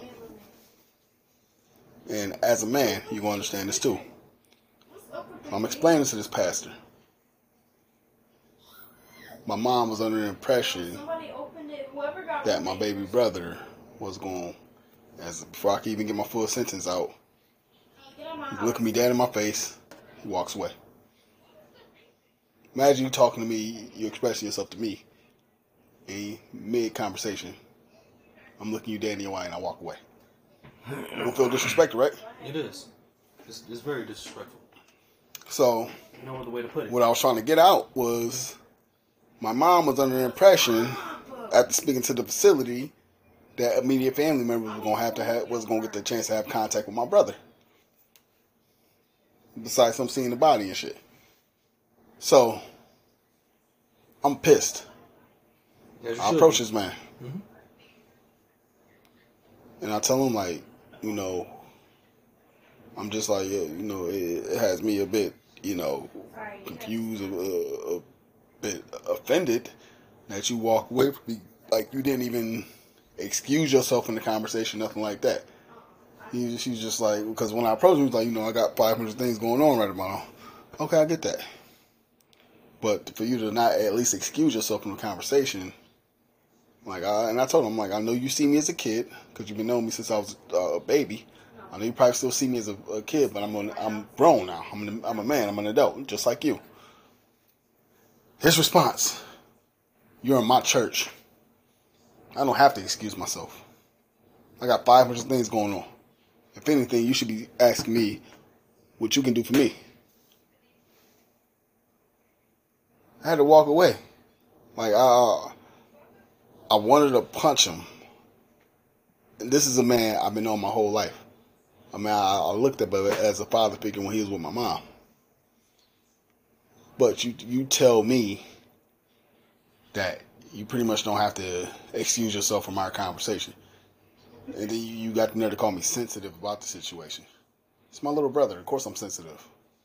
I lost somebody that, that was family to me, laying in a casket in, in the next room. But you got the nerve to say this to me. And then, and then this is where he becomes a true piece of shit. Next day, I'm Ryan. Uh, I went to me and Steve rode down to New Jersey to get you know a shipment of his clothing, and I just happened to ride past. I'm riding down Broadway. I happened to ride past my mom's street. Rode past like two, three times. So third time I I actually went on the street. See, you know my aunt, my aunt Jackie, my cousin Monica, my mom. My mom told me that she spoke to the facility. And the facility was kind of confused about the whole thing because they thought my little brother was going to have time with his family. So this pastor, with his previous experience as a corrections officer, who knows how the systems work, brought upon himself, especially when it comes to his, the image of him and his church, to flip the script on us and told us that it was a facility that stated that my brother can only see his kid, his baby mom, but ex baby mom, my mom. So this dude really used his so-called authority to flip the script on us. The facility was like, well, we thought that you know Devin was supposed to have time, more time with you know the family, and come to find out, the pastor, who was a former corrections officer, former you know deputy sheriff, flipped the script on us. Somebody that we've been knowing our whole lives, somebody that used to date my mom, somebody that I looked up as a father figure. And the point I'm making with this, us, you know, as black men, because I know you mixed, but you're I'm still a black. black. I'm black. You're still a black man. Absolutely. And was your mom? Was it your mom or your dad's side? The black side. My mom. Okay. And this goes to show this. This is my point. Why it's not necessarily always black men, but it affects black men more. Mike is black, but can you necessarily express yourself to your dad? The fact that you're taking that long to answer lets me know that you don't. You I'm can't. looking you in the eyes, and I- it's because you should know. You get what I'm saying? our our fathers can't like my dad's a great dad. I love my dad. This is what I'll say, right? I'm Coach Rock. This is what I'll say. Mhm. My grandparents still raised me, right? well, they raised me for the first nine years of my life. Mhm. Um, my grandfather taught me how to be a strong black man. You get what I'm saying? Um, it wasn't even that uh, I couldn't. It, it- it was never a situation where I could not go to my grandparents. It was never that. Yeah. It was, I was, I'm the oldest in the family. You get what I'm saying? Yeah. So I was the spoiled one for the first nine years of my life. But they were taken away from me. They died a month apart. Yeah. So after that is when that's when everything hit. That's when life hit. There is no more living in a big house in a upper middle class neighborhood. You go mm-hmm. from that to now you're living in the projects. Now mm-hmm. you you get what I'm saying? Yeah. But like I could have uh, us as black men, even in the black community, we have this stigma of don't open up, Yeah. don't go to therapy. You mm-hmm. get what I'm saying? We have this stigma of we have this stigma, this notion that therapy is not meant for us. It's not meant for our community. It's we should not open up. People for to realize, and y'all have known me for over twenty damn years. Yeah. Y'all know I'm. y'all- Y'all know I'm an alpha male, and I'm saying this for a reason, which is I learned that being able to, there's strength in being able to communicate. Their, there's strength in masculinity when you're able to communicate. You Yeah. get what I'm saying? That's why I I believe that's one of the reasons why the divorce rate is so high, especially in our community. Oh yeah. You get what I'm saying? Nobody wants to peep game. The hardest relationship anybody is ever gonna have in life is with two two people. Your children, mm-hmm. right? And the person you see when you look in the mirror. And the reason why I say that, with your children, right? We all know our children are gonna make mistakes in life. Yeah. They are. However, our job as their parents is to guide them. Yeah. You're gonna make your mistakes. You're gonna fall on your ass. You're gonna bump your head a few times in life. However, the mistakes you make should not be the mistakes I made. Yeah. You know what I'm saying? Yeah. And then, and that's one of the hardest things because when you're honest with your children and you Yeah. tell them about the things you've done in life, one of the hardest things is for you to not sound contradicting because your kids will be like, well, you did this. Why can't I do that? And it's like, you don't understand. I went through everything I went through in life, So, so, you you don't. didn't have to. And so that you don't. Yeah. And then the person you see when you look in the mirror, that per- you can you can lie to your friends, you can lie to your brothers, you can lie to whoever, right? Can't lie to yourself. That person, exactly, that person that you see when you look in the mirror, they know all your truths and all your lies. Yeah. And then even as parents, the one thing we do as parents, we try to protect versus prepare. Because a lot of times, we try to protect our kids from the inevitable. Kids gonna have to go. They gonna have to go through their first heartbreak. They gonna have to go through their first d- disappointment. We try to protect them from that shit instead of preparing them for it. Like me, I, I feel like I I have to prepare my kids for this crazy ass shit that they're gonna have to go through. They gonna have, they you know. Granted, I'm hoping that they have to deal with burying me versus me burying them. Right. And it's just so crazy because it's like we don't necessarily have outlets too because and I think that's another problem with you know mostly with the black community of men and, and men period. Like with Dead Poet Society, you know, you, the one kid, uh, Red Foreman, I think it was Red Foreman played the dad, and you know the kid killed himself because he couldn't he couldn't open up to his dad. And this is a white boy, rich white boy. Us poor black men, we and I, and I realized this when I spoke to this pastor. Dude, I was like a father figure. Dude, I respected. Dude, that, that was in my life, my whole life. I expressed myself to him, and I got called sensitive over a situation that bothered me. Instead By of him, another man. yeah, and a pastor, white niggas go through. and a pastor, a pastor, a man of God at that. And it was just like the fact that you, a man of God, a pastor, somebody that's in the church, somebody that's supposed to preach about healing and shit like that. you pretty much emasculated me because I came to you as a man about an issue I had with what was going on with my brother. Well, he didn't demasculate you. He showed you his true colors. He did, he did, You know what I'm saying? he did, but he also, also did that as well because instead of building me up with what I was going through, you use that to tear me down, emasculate. So it's like you tell me this shit. Like I said, you've been in my life my whole life. Yeah. Now in the capacity, in the capacity that he was in my life 25, 26 years ago versus now might have changed. But the simple fact that you are a man of God, you preach to a congregation every Sunday. And the fact that you came at me like that and you tell me and because this is your house, you don't have to excuse yourself from my conversation. So it's like it showed me that's when I it kind of hit me right then and there that as men, period, no matter what race you are, we don't have many outlets. We can go to our fathers, and our fathers can be great men, great fathers. But as soon as we start getting deep with them, they find a way out. So then it's repeating the same cycle that a lot of people start, you know, kind of going with with their sons.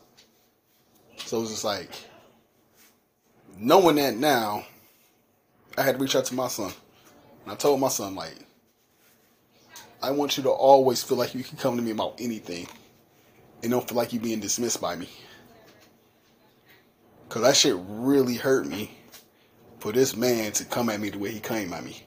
Because I respected this man.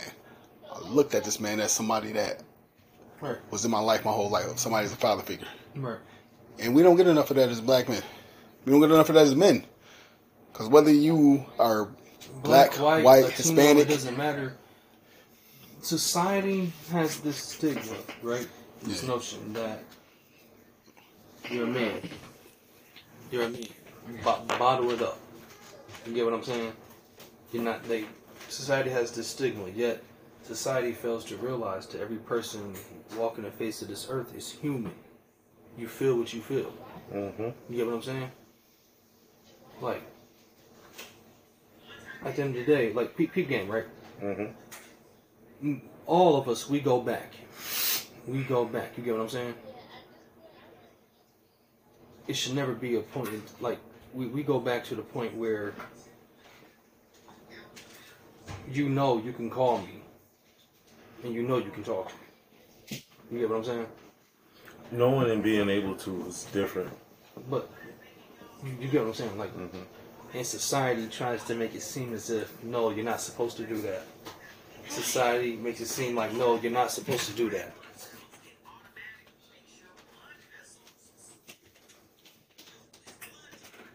So, but yet society makes it seem as if you're a woman, it's okay to vent or whatever. But if you're a man, society wants it to make it seem as if well, you're supposed to bottle it up. You're not supposed to mm-hmm. talk about it. Otherwise, you're not masculine or you're not a leader. yeah. And the thing is, like, you need it from both sides. I feel like women are very nurturing. Women are very are women are more protective than us as men. Like, What about the whole nature versus nurture concept? Mm-hmm. Think about it like that as well, because you also have experiences, right? Some people, some people are born with the ability to be more caring than others, and Yeah. some people have it like it, it. A lot of things play into it, which is your natural personality, your inf- your influences, your experiences. You get what I'm saying? yeah, that that that which all of what I'm saying goes back to what I said original what I said in the beginning of this podcast, which was um experiences can bring out the best or the worst of a person. yeah, And to be honest, it's unhealthy to not talk to people. yeah, It's unhealthy. Especially when you're in a marriage. You get what I'm saying? Mm-hmm. Because see, this is what people fail to realize, right? Let's just admit we have a tendency to protect, right? Yeah. Sometimes people inadvertently push their spouses away, right? By virtue of them not communicating because they're tackling on the bigger issues, right?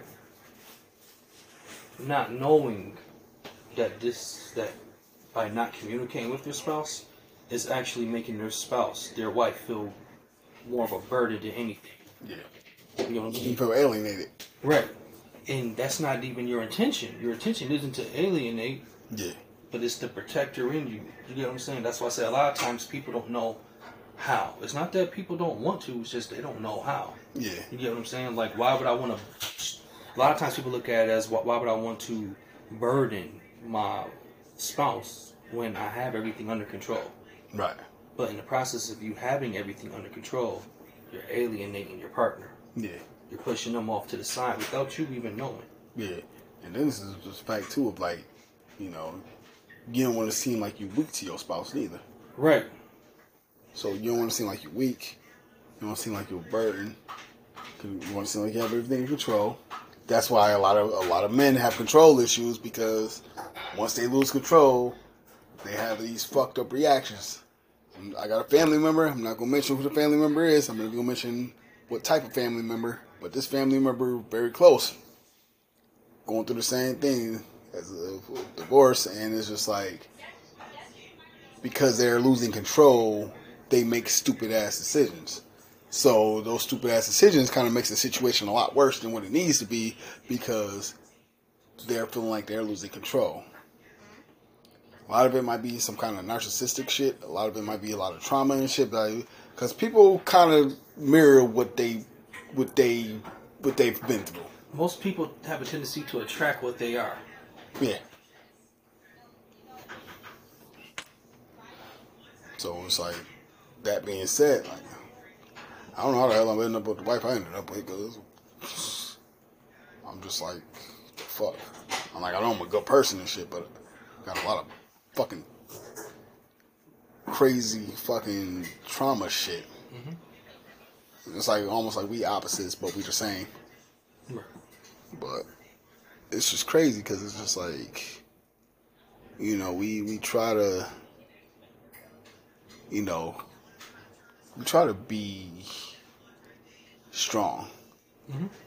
and sometimes it's impossible to be strong when you got so much going on in the head of yours because the brain is so unique that it sometimes, you know, creates a some type of dynamic that we we we feel like we can't and won't express ourselves, even to our wives, even to our girlfriends.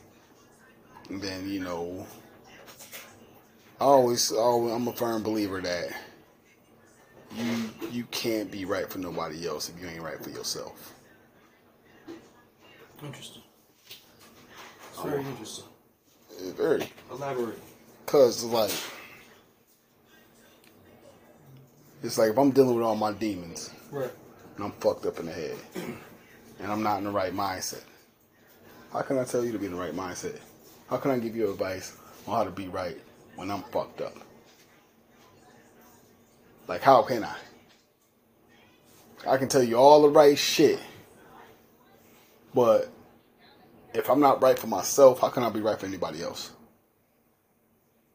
How can I be right for my kids if I'm dealing with all these fucking demons? I might can give them some sound advice and shit, but it's just like if I don't believe what I'm saying, and kids are resilient like that. People like if you if you an adult, then one thing when you're younger, you're a kid, you pick up on energy, and that shit start to disappear as you get older. Unless you catch that shit. Like right now, I'm more energy based than anything. I'll pick up on energy faster than I- I'll pick up on, on anything. If your energy fucked up, to Right. stay away. If I'm already locked in with you and your energy fucked up, it, it might be harder for me to get away because we got that bond. Mm-hmm. You got the report. Yeah, we got that rapport. But if I'm just meeting you and your energy fucked up, it's easy as hell for me to stay away from you. At the end of the day, it's just like if I'm not right for myself, how gonna be right for anybody else? Cause it's like I could be preaching, preaching, preaching, preaching, preaching. Like yo, perfect example of this shit. Jason David Frank. You know, if you don't know who Jason David Frank is, you probably didn't grow up in the '90s. But Jason David Frank is Tommy. out. He he his most famous role is Tommy Oliver, the green, white Power Ranger. You look at his like YouTube shit, Instagram shit. Always an inspirational person. Always trying to build people up.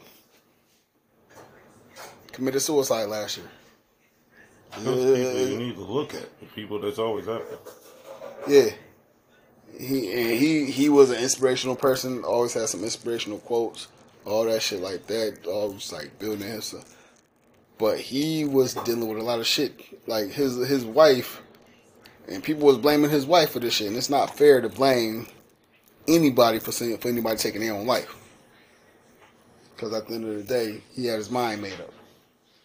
But you know, the day he, he took his own life, people thought him and his wife were arguing. He did the shit. You know, his wife was like, "No, we were having a normal conversation." I went down. I think she said she went down to get him some snacks, and then she couldn't get into the room. She got concerned. Had them fucking take the door, and they found him in there hanging, some shit like that. So it's like, this is a dude that millions and millions of people looked up to. Millions of people saw as a hero but he wasn't fucking right in the head. He decided to take his own life. That's what I mean. You you can see him right on the surface. And he probably really meant well when he was like, you know, giving out this sound advice, everything like that. But he wasn't right for himself. And the thing about it, we as fans saw it as like saw him as like you know, the standard of what it what it meant to be a hero, somebody that just seemed picture perfect on the surface. His family, on the other hand, it was different. It was different. We we, we, we can be rich, famous. People look at us under a certain scope, but the people that's closest to us, they know the deal. They know that we got a few screws loose. His, his family apparently saw it. Apparently was apparently dealing with that shit. He was apparently, you know, talking to friends and shit about suicidal thoughts and shit like that. So it's like we don't know this man personally, mm-hmm. but yet we view this man as a hero.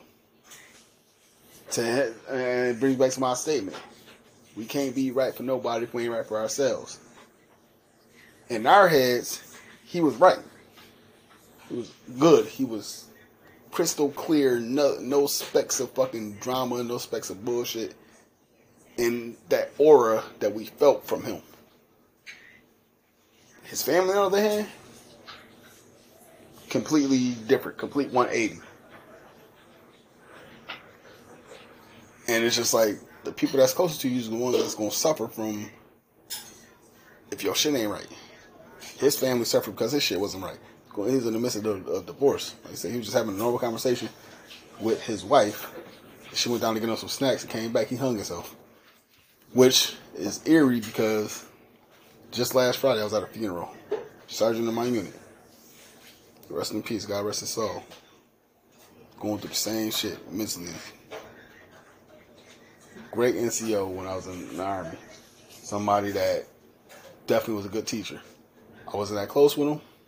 I ain't want to sit up here and act, make it seem like I had this just awesome relationship with him because I didn't.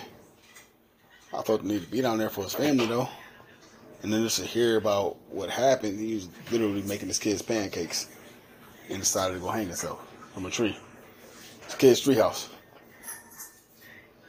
And 17 year old stepdaughter and 4 year old daughter found him. 17 year old stepdaughter that, that, that viewed him as a father.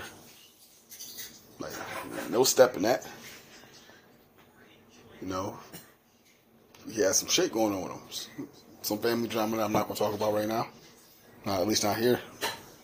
But the fact that he just in the midst of making his, his kids some breakfast decided that my wife, my life not worth living no more. Like I said, you, you can people can view you as this. Look at Robin Williams, another person we looked up to. We grew up on Robin Williams, Miss Doubtfire, Flubber, all kinds of movies, Aladdin. like we grew up on Robin Williams. He did what he did because he was dealing with some demons inside that us as just normal people we didn't really look at. I said, we, we, we viewed him as somebody that was right for us, but he wasn't right for himself. His family, they knew the deal. You know, his kids, they got to deal with the fact, like, like I said, I got my aunt, my aunt Rhonda. God rest her soul. You know, she, she wasn't right mentally. So it's just like we, we look at things under a certain scope and we don't realize, especially with these celebrities, we don't realize at the end of the day, they just normal people just like us. They go through shit just like us. They really just kind of, you know, kind of put on the front because they have to because they can't just look weak in front of these cameras and shit like that. Which probably drives them even more fucking nuts. But, I mean, with a lot of shit, you gotta keep an open mind. You can't be like, but, but this, but that, but that. Nah, you gotta look at it uh, from an open scope as somebody that really understands people. Because at the end of the day, no. We, we, we, we have a mutual friend, family member that even after Jason David Frank died, that person posted up how weak they were. I'm like, no, bring my aunt. I to see my aunt is weak. She was fucked up in the head. She needed the help that she needed. Why she did what she did. Do I think it's selfish? Yes, very much. Because you're leaving your family to deal with the pieces. Do I think it's weak? Because I, I really do think it takes some balls to fucking do that shit to yourself. Especially if you fucking hang yourself, you gotta fucking deal with that fucking choking shit. But I still feel like it's still a selfish decision because at the end of the day, you need the people to deal. Like, it don't sit right with when a 17 year old and a 4 year old girl found their dad hanging from a fucking tree. But seeing what he was fucking dealing with mentally, so I say a lot of this shit is fucking conflicting. And the impact of it all, like the Yeah. backlash, the aftermath, right? To me, it's one of those things like when a person does take their own life, right? Like you said, they're leaving their family to pick up the pieces. However, that right there is trauma within itself. Like mm-hmm. a 17 year old girl and a 4 year old girl have that visualization, that haunting visualization of their father hanging himself. With this, the 4 year old left her Paw Patrol toy that has a flashlight because she didn't want daddy to be scared.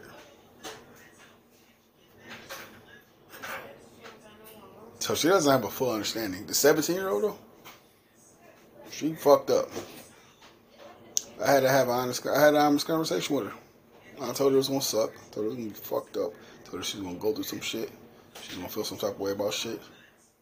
I pretty much told her, you gonna have days that's gonna be cool. You gonna have days that's gonna suck like a motherfucker. Cause and that's another thing. People always telling you, oh, it's gonna be okay. Just stay strong. No. I, I like to tell people the fucking truth. Life is gonna suck some days.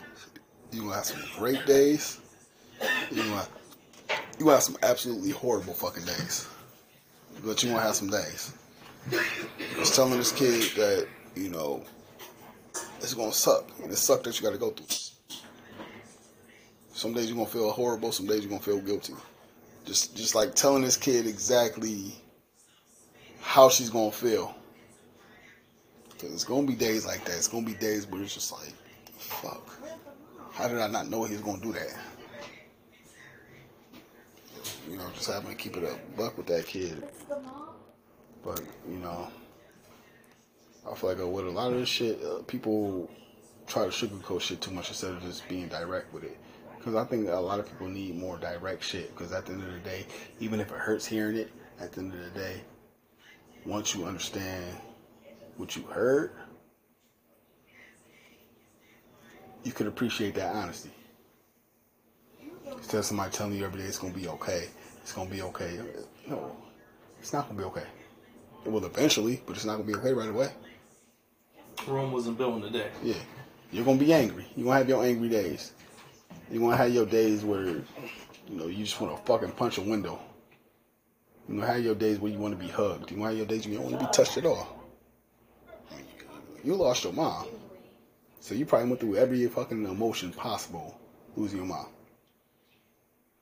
You probably had days where you wanted to be hugged, and you probably had days where you just didn't want to be touched at all. Probably had days where you wanted to be told that it's gonna be okay. Days where it's like, fuck off, I'm it's not gonna be okay. I mean, correct me if I'm wrong. Uh, it was more so, um, well, I woke up and found my mother dead next to me. Yeah. So that's that right there. You get what I'm saying? So, but there was nobody for me to be around. Yeah. Like I had to, Deal with all shit by yourself. yeah, I had to be the one to bury my mother. Yeah. You get what I'm saying? There was nobody around to, because everybody else was so worried about each other, and everybody else was worried about who was gonna be the one to get my mother's money. So I went through that by myself. So there wasn't a grieving period. It wasn't any of that because I had to be the one to, for lack of a better word, uh, my mother has a younger son, right? And I had to be the one to hold him together while burying my mother. So I had to let him grieve while I was the one that buried our mother. But probably gave you fucking trust issues. Uh, what I'll say is, um, I've, I've come to learn the meaning of family. Um, Yeah. family is the people that's there for you when you are down, rock bottom. People, family are the ones that are that, that support you, that are loyal to you it's flesh and blood makes you related, but that doesn't necessarily make them your family. So that's what I, that's what I'll say. I mean, think about it. My mother died a year later. His mother, right there, took me in. You get what I'm saying? Mm-hmm. So that was the thing that it taught me, like going through that process by myself. Like it taught me, okay. I know now I can't trust. Like I, it was, I already knew, but losing my mother confirmed to me. It, it reassured me. Yeah, you have the right mindset in terms of how you view us family. Yeah. That's what it hmm. taught me.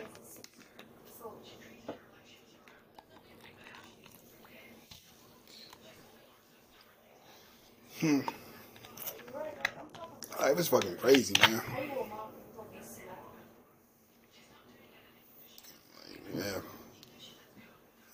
So, death will definitely show you true colors of fucking people. Yeah. Even if it's indirect. Like like what happened Monday. I learned the true colors of a pastor that, like I said, I, I admired and looked up to for years. Mm-hmm. Might not seen him every day, but just like now, when now that I do see you, became a pastor, you got a little bit of control, you got a few properties out here, so we're getting a little bit of money. So you're smelling yourself. Right. And a lot of times, trauma can also be from a religious or spiritual point of view as well. The reason I mm-hmm. say that, clearly, what you talked, your situation, right? Mhm. your situation, somebody else in your shoes could have easily said that, well, you're not going to believe in Christianity because of this person. Yeah. You get what I'm saying? Mhm. Um, my mother's brother, right? Yeah. Uh, his wife. Uh, it was alleged, right? It was Yeah. alleged that his wife was having an affair with their pastor. It was alleged. You get what I'm saying?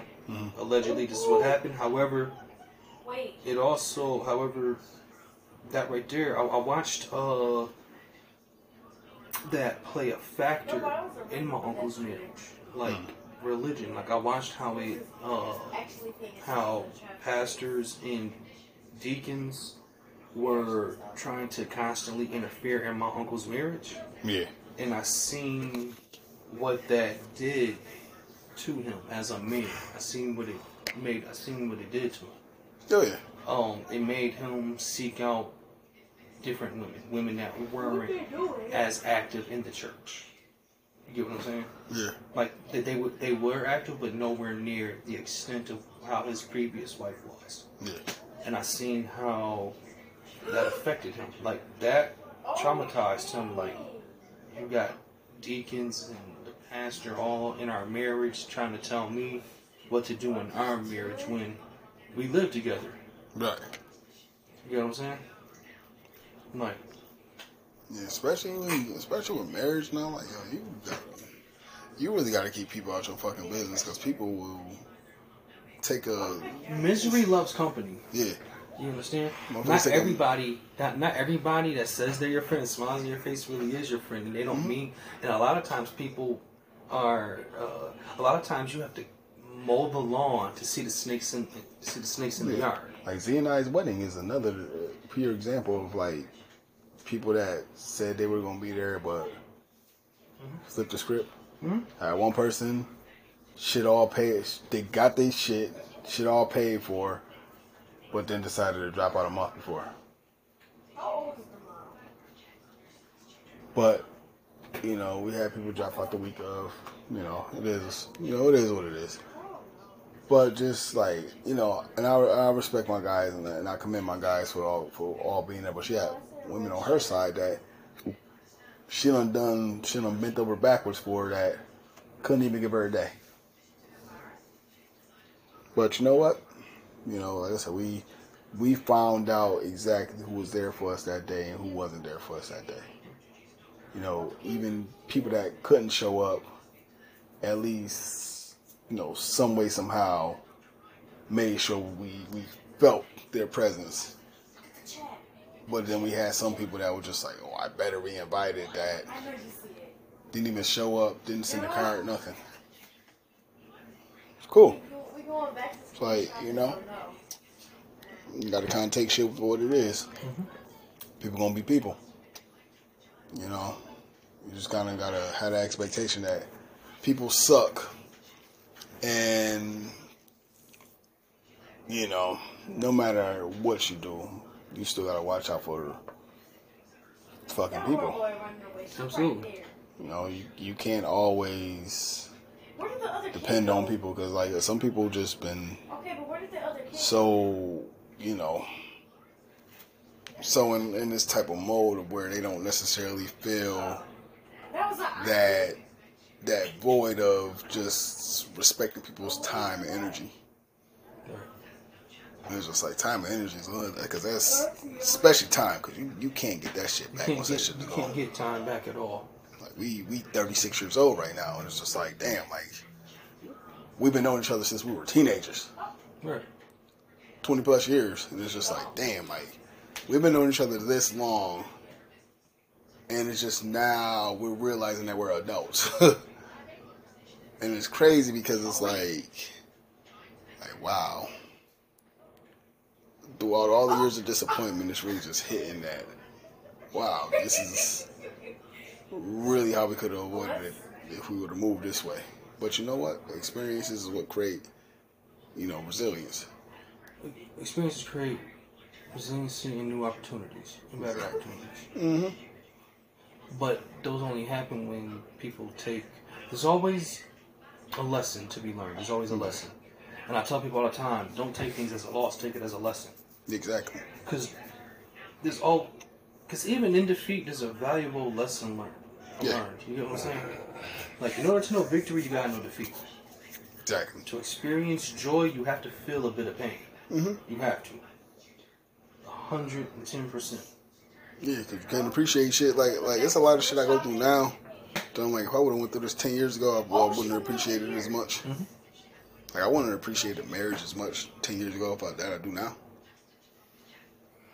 Like, oh, like, So to understand pain, you have to experience joy.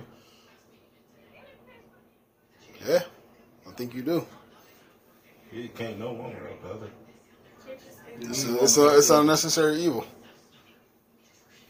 Pain, joy, joy, I feel you can experience either one without either one. You can experience joy without But you don't pain. get, but you don't get the true meaning. Like prime example, right? I- I'm saying it for analogy. pe- pe- People, I'm saying. You don't. Gee, me and you, we both have daughters, right? Mhm. You don't know, as a man, you don't know how to truly love a woman until you have a daughter. Like you love your woman, you get what I'm saying? Like you can have a woman that you love in love with, but you don't truly know how to love them until you have a daughter. Because once you have a daughter, that teaches you, like, w- once you have a daughter, you learn. Like, wait a minute, this how I'm supposed to love a woman because I have a daughter. I have to love my woman the way that I would want and need the next man to love my daughter. True. And that's why I'm, and, and that plays into what I'm saying about joy and pain. Like, yes, you can experience it, but you don't truly get the gist of it in the full, in the full meaning of it in total as a whole until you experience the other. Yeah. Like, all right. So, Skeef, your son loves Mickey Mouse. Not as much as he used to. But Yeah. yeah he. But you know, this, just kind of like just kind of putting it on putting on to a point. Like Mickey Mouse is easily accessible right now. Back when we was coming up, you had to have the Disney Channel to watch to, to watch Mickey Mouse. So we appreciated Mickey Mouse more if we went to a friend's house that either had Disney Channel or we had Disney Channel. So we appreciated Mickey Mouse more than when our parents didn't make the cable bill that month and cable got shut off. We didn't have Mickey Mouse no more. We felt that void that was missing. Wrestling analogy would have been better. I was not a Disney kid. But I'm, I'm just using I'm just using this for your son. Yeah. I'm just using this for your son. For your son who loves Mickey Mouse. So in the aspect of wrestling, like you couldn't watch Raw if you didn't have USA. Once SmackDown came, you got on UPN. That's what kind of changed the game. So, Skeef came to my house a lot to watch wrestling. Now, SmackDown was really just getting started around then, so, you know, Skeef could, what he was missing on Raw, you know, he got on SmackDown. But coming to my house, he got Raw. And he got SmackDown when he went home. So he didn't necessarily have to be at my house to watch SmackDown because SmackDown, you didn't necessarily need to have cable to watch SmackDown. But if you wanted to see what happened on Raw, to kind of keep, especially before they had the brand extensions and shit like that, you know, you watch Raw, and then what happened on Raw continued on SmackDown. Then what happened on SmackDown continued on Raw. So, all right, how's that, Steve?